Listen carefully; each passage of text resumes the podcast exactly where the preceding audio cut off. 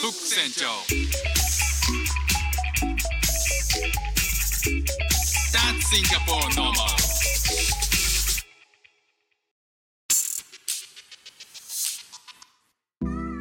どうもフック船長です。シンガポールで3歳と4歳の息子の子育てをしている主婦です。イラストに挑戦したり歌を歌ったり英語学習のことだったり海外生活で面白いと感じた日本との文化や価値観の違いそこから改めて感じた日本のすごいところなんかをお話ししております。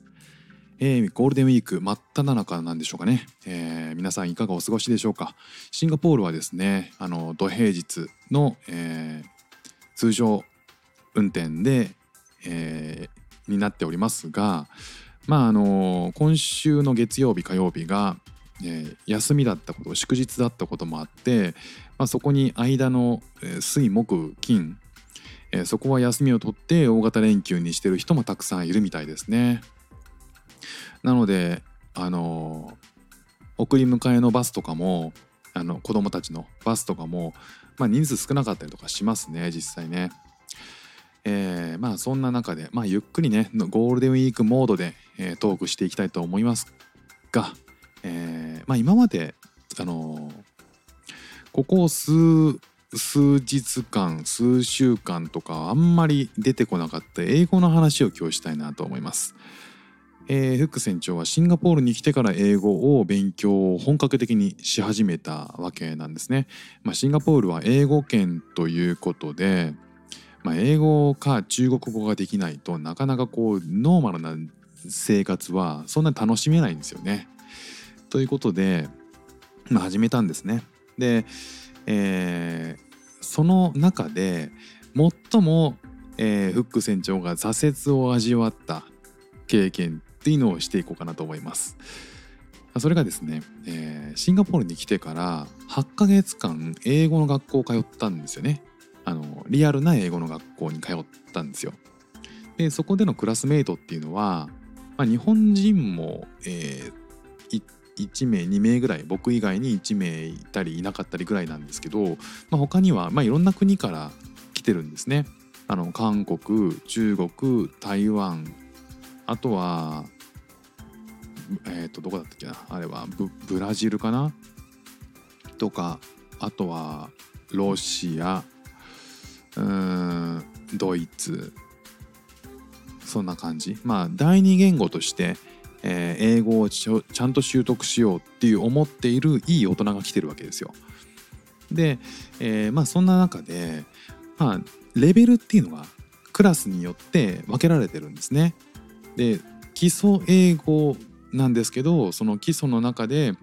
えー、とレベルがなんかこうノーマルなのかノーマルよりも下なのかみたいな、まあ、レベルで言うと例えば5段階ぐらいあって、えー僕は最初英語のテストを受けてレベルで言うと2だったのかな。で、えーとまあ、2からスタートしましょうということでその2、まあ、ほぼほぼ中学の基礎文法レベルだったと思うんですよね。でそこから、えー少しずつこうステップアップしていくみたいな3ヶ月1タームで、えーステップアップしていくっていう仕組みなんですけどなんかねそこで、え1個レベル上がって3になった時にあのあるドイツ人の女性が割と,、えーと日常会話で全然英語を喋る人だったんですよ。やもうそんなに喋れるんだったらもう一個上のレベルもうさらにもう一個上のレベル行ったらいいじゃんって思ってたんだけどまあなんかどういうわけか同じクラスなんですよね。でおそらくまあちゃんとした文法は作れないんだと思うんですよ。今考えたら文法めちゃくちゃだなって思えると思うんですけど、まあ、その当時は、まあ、僕自身もそもそも聞き取れないっていうレベルだったんで、まあ、その、えーいろんなレベルのがある中で僕はおそらく誰よりもえー喋れなかったし聞けなかったっていう感じなんですよね。である時ですね、えーまあ、コロナの禍になって、えーいよいよオンラインで授業やろうかっていうことになったんですね。でオンラインで Zoom を使ってやったんですよ。そしたら、えーそれぞれカンバセーションしましょうと。あの1対1のカンバセーションで、まあ、ルームっていうのは立ち上げられるんですけどその全体ズームズームの中に入ってるんですけどカンバセーションのタイミングではお題が出されてそれぞれマンツーマンの画面で、えートークをするっていう時間が結構あったんですよね。その時にそのドイツ人の女性がと話すことになってなんかめちゃくちゃ緊張したんですよ。で一番当たってほしくないなっていうその人なんかねなんかすごくね自信があるタイプなんですよね。で、えー正確な文法じゃないんだけどし喋ることはできるみたいなポンポンポンポンなんかいろいろ出てくるんですよね。で聞き取れなくてで会話が続かなかったんですよね。で僕がなんかこう向こうが何か言ってて楽し楽しそうななんか喋ってたんですよね。そしたら僕が何にも入ってこなくてもう地蔵になったんですよね一瞬。もう地蔵がヘッドホンつけてるみたいな状態でシーンというのがもう沈黙がもうすごい長く感じたんですけど大した時間じゃなかったと思うんですけどそこで向こうがなんか「ダメだこいつは」っていう顔したんですよね。でそれがまたショックで結構ねそれそれが結構なショックというか、まあ、トラウマというか英語こんなにできないんだっていうふうに思った経験だったんですよね。で、えーそのクラスの次に進めるテストがあってそれパスしたんですよテストは。で進めるんだけど僕はやめてあえてもう一回そのクラスにえーたあのとどまることにしたんですよね。で、まあ、彼女はもう一個上に行ったしほとんどのクラスメートがもう一個上に行きましたただ僕は、えー自分のスピード感で言うとちょっと違うなってもう一個上に行くのはちょっと違うなっていうふうに思って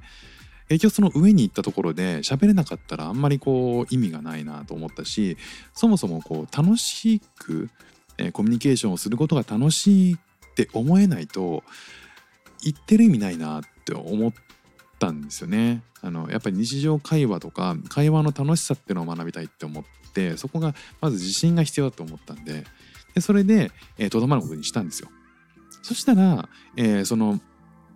そのとどまることにして、えー自分の中での決意としては絶対誰よりも、えー先生と積極的にしゃべるその先生はネイティブなんで、えーその先生にいろいろ質問するし積極的にしゃべるっていうことを自分のミッションにして、えーそのクラスにとどまったんですよ。で新しい先生から、えーフック船長はすごくいい、えー生